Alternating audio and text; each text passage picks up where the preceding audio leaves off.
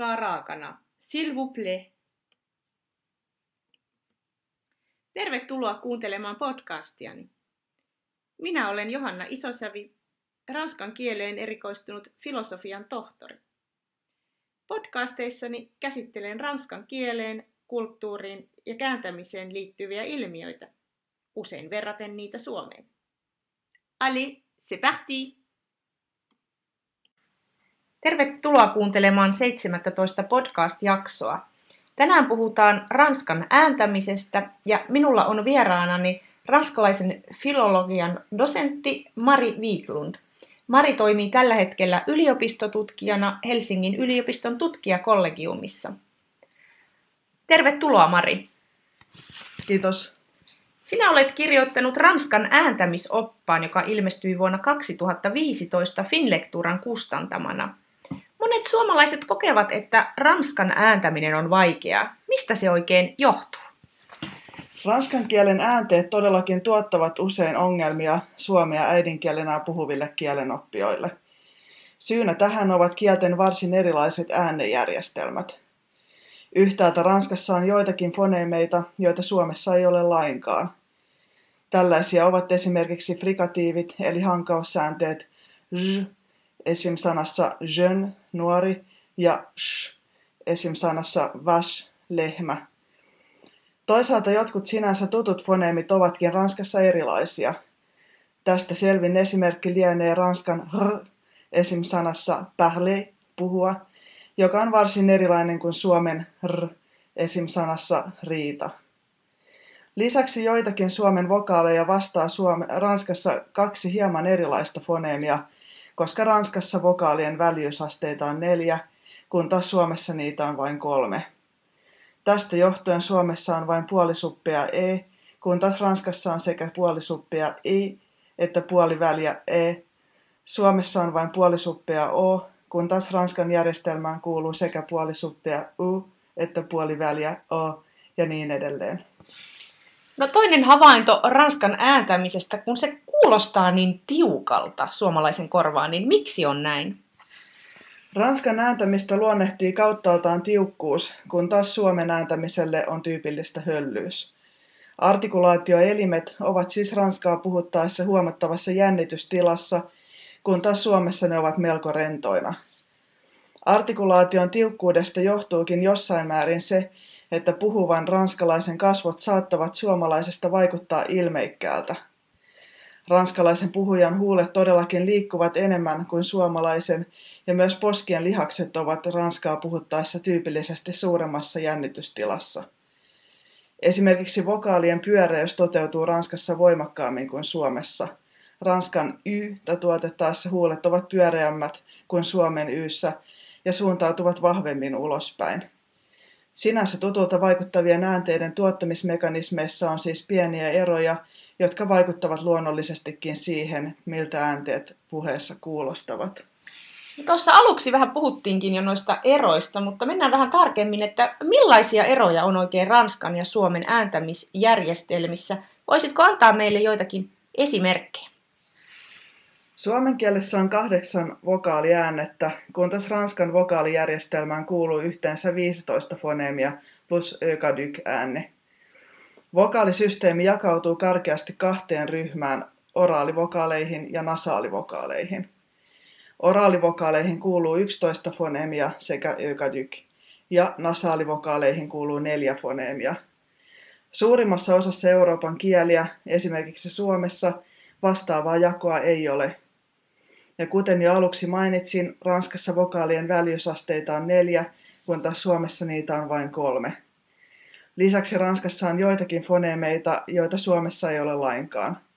Tällaisia ovat esimerkiksi jo aiemmin mainitut frikatiivit eli hankaussäänteet j ja sh sekä nasaalikonsonantti ni esim. sanassa vini, viiniköynnös, viinitarha sekä puolikonsonantit le y esim. sanassa vit kahdeksan ja le ue esim. sanassa luo laki. No puhutaan seuraavaksi vokaaleista. Ranskassa on joitakin vokaaliäänteitä, jotka esiintyvät periaatteessa Suomessakin, mutta näiden ääntämisessä on eroja Suomeen verrattuna. Millaisia eroja on vokaalien ääntymisessä Ranskassa ja Suomessa? Suomen iihin verrattuna Ranskan i tuotettaessa huulet ovat vielä hieman laveammat, eli enemmän sivulle päin pingottuneet ja napakammin ään jännittyneet. Väljyysasteen mukaan luokiteltuna Ranskan i on suppea vokaali. Tämä tarkoittaa sitä, että vokaalin tuottamisen aikana suuväylään muodostuu kapein mahdollinen avaumaaste. Suomen iihin verrattuna Ranskan i on vielä hieman suppeampi, vaikka Suomenkin i luokitellaan suppeaksi. Tämä johtunee siitä, että Ranskassa väljyysasteita on neljä, kun taas Suomessa niitä on vain kolme. Ranskan i riittävän suppea tuottaminen on tärkeää, jotta i ääntyy riittävän korkeana ja terävänä. Samoin kuin i, myös Ranskan i on Suomen etä hieman laveampi. Toisin sanottuna huulet ovat Ranskan e hieman enemmän sivulle päin pingottuneet ja napakammin jännittyneet kuin Suomen eessä. Rakohuulien välillä on hieman suurempi kuin iissä. Suomen eihen verrattuna Ranskan i on hieman suppeampi, koska Suomessa on vain yksi e, kun taas Ranskassa on sekä puolisuppia i että puoliväliä e. Suomea äidinkielenään puhuvat tuottavat tästä syystä i helposti liian väljänä, eli siten, että kielen selkä on liian matalalla. Lisäksi Ranskassa on siis puoliväliä e, Suomessa ei varsinaisesti ole sitä vastaavaa foneemia. Käytännössä Suomeen E toteutuu kuitenkin usein siten, että se on varsin lähellä Ranskan puoliväliä Etä, jopa lähempänä kuin Ranskan puolisuppia Iitä. Ranskan puoliväliä Eitä tuotettaessa huulet ovat jännittyneet ja ulospäin pingottuneet, mutta hieman vähemmän kuin Iissä ja Iissä. Rako huulien välillä on hieman suurempi kuin puolisuppia Iitä tuotettaessa – joka tapauksessa Ranskan kahden een välinen ero ei läheskään aina toteudu nykyranskassa ja minimiparien määrä on suhteellisen pieni. Ranskan fonologiseen järjestelmään kuuluu periaatteessa kaksi aata, etuvokaali ä ja takavokaali a. Suomen a on takavokaali, eli se tuotetaan suun takaosassa. Se on lähellä Ranskan aata, joka on kuitenkin jo lähestulkoon kadonnut kielestä etisen ään eduksi. Tästä syystä suomea äidinkielenään puhuvien tulee kiinnittää huomiota ranskan ään ääntämiseen riittävän etisenä. Kielenselän etuosaa tulee siis nostaa hieman kohti kitalakia, kun taas kielenselän takaosa pysyy alhaalla, toisin kuin suomen aassa.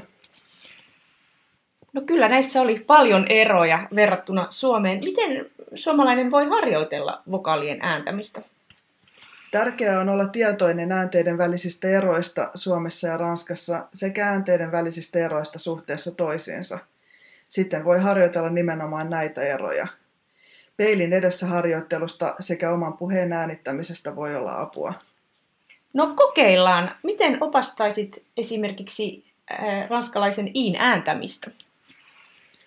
Kuten jo mainitsin, Suomen iihin verrattuna Ranskan i tuotettaessa huulet ovat vielä hieman laveammat, eli enemmän sivuille päin pingottuneet ja napakammin jännittyneet.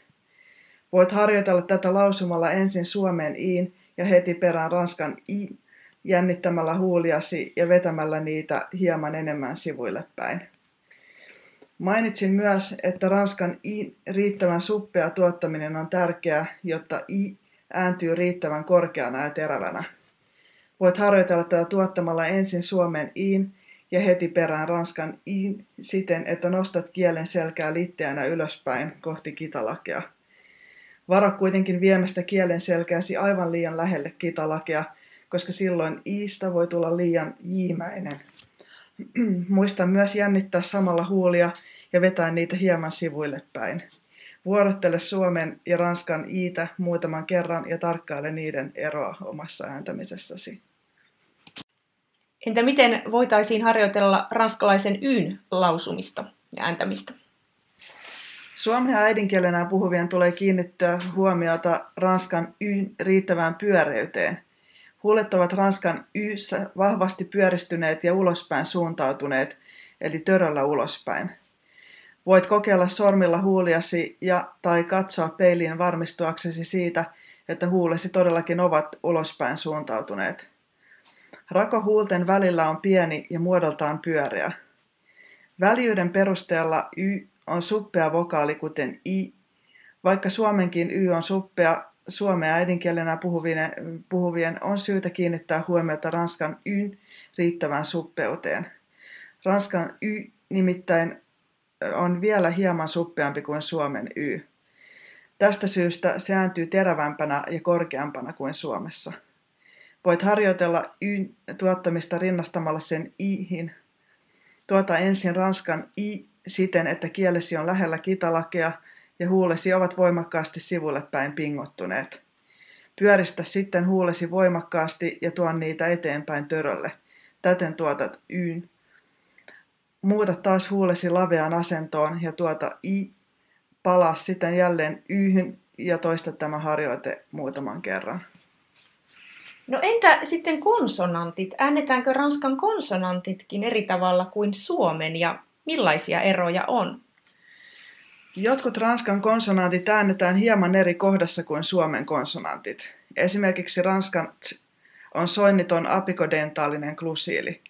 Sitä tuotettaessa kielenkärki siis painautuu yläetuhampaiden tai niiden yläpuolella olevan ikenen kohdalle.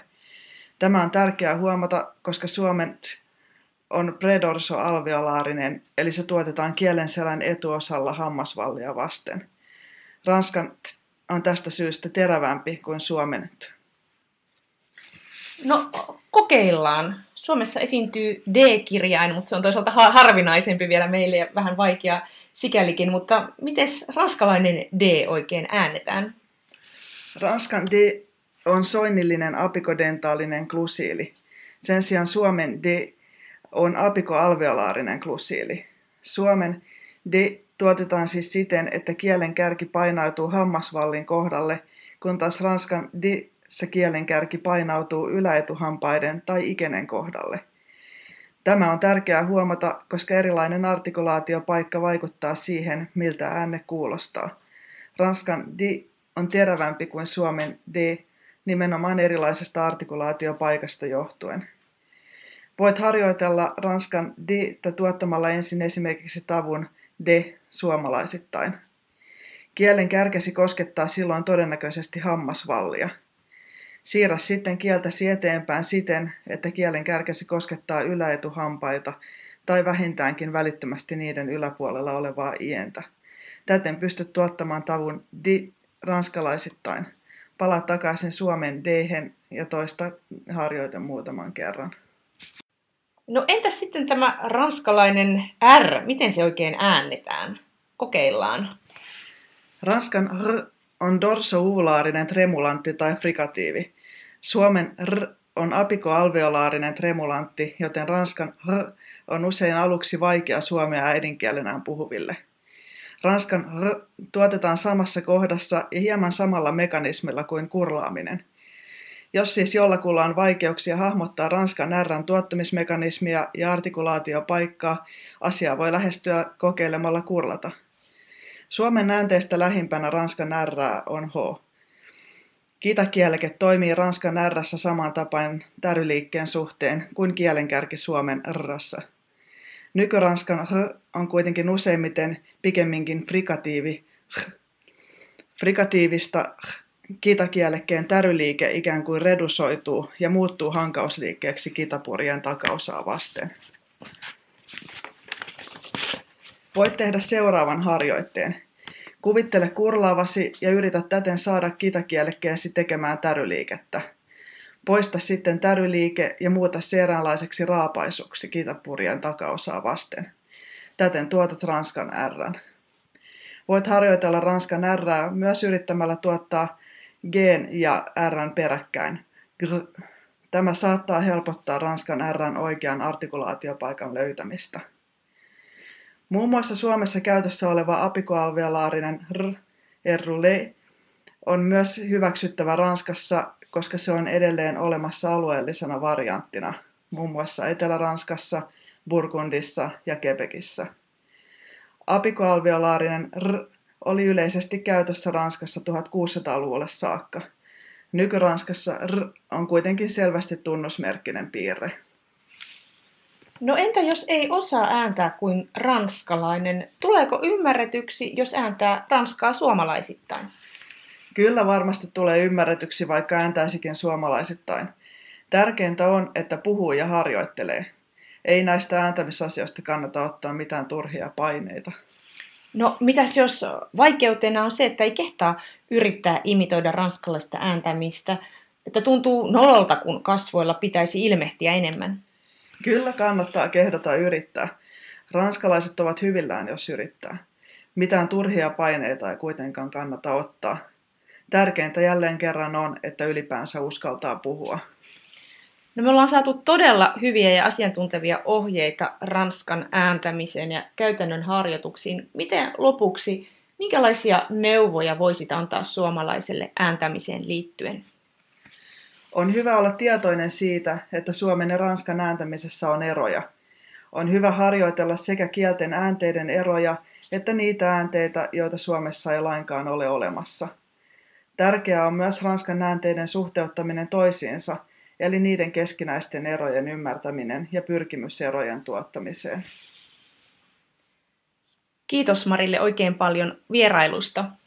Kiitos. Ja lisätietoa voitte lukea Marin mainiosta Ranskan ääntämisoppaasta. Nyt vaan rohkeasti harjoittelemaan. Seuraavassa jaksossa jatketaan Mari Viiklundin kanssa. Aiheena on autistien vuorovaikutus. Pysykäähän kuulolla. Voit lukea lisää ranskan kielen ja kulttuurin ilmiöistä blogissani johanna.isosavi.com kautta blog.